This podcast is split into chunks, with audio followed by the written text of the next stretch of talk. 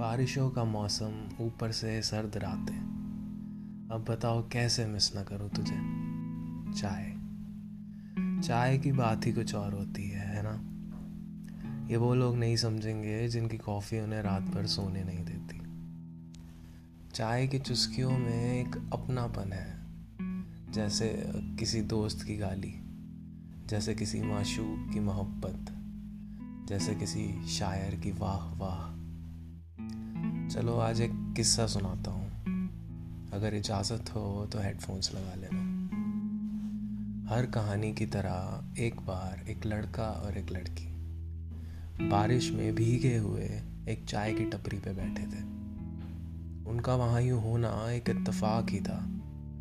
पर न जाने क्यों वो कम चाय एक बहाना बन गई, एक गुफ्तगु का। अब बातें चली थी तो कहीं तो पहुँची होंगी। चलो अब हम भी चलते हैं। चाय पीते हैं।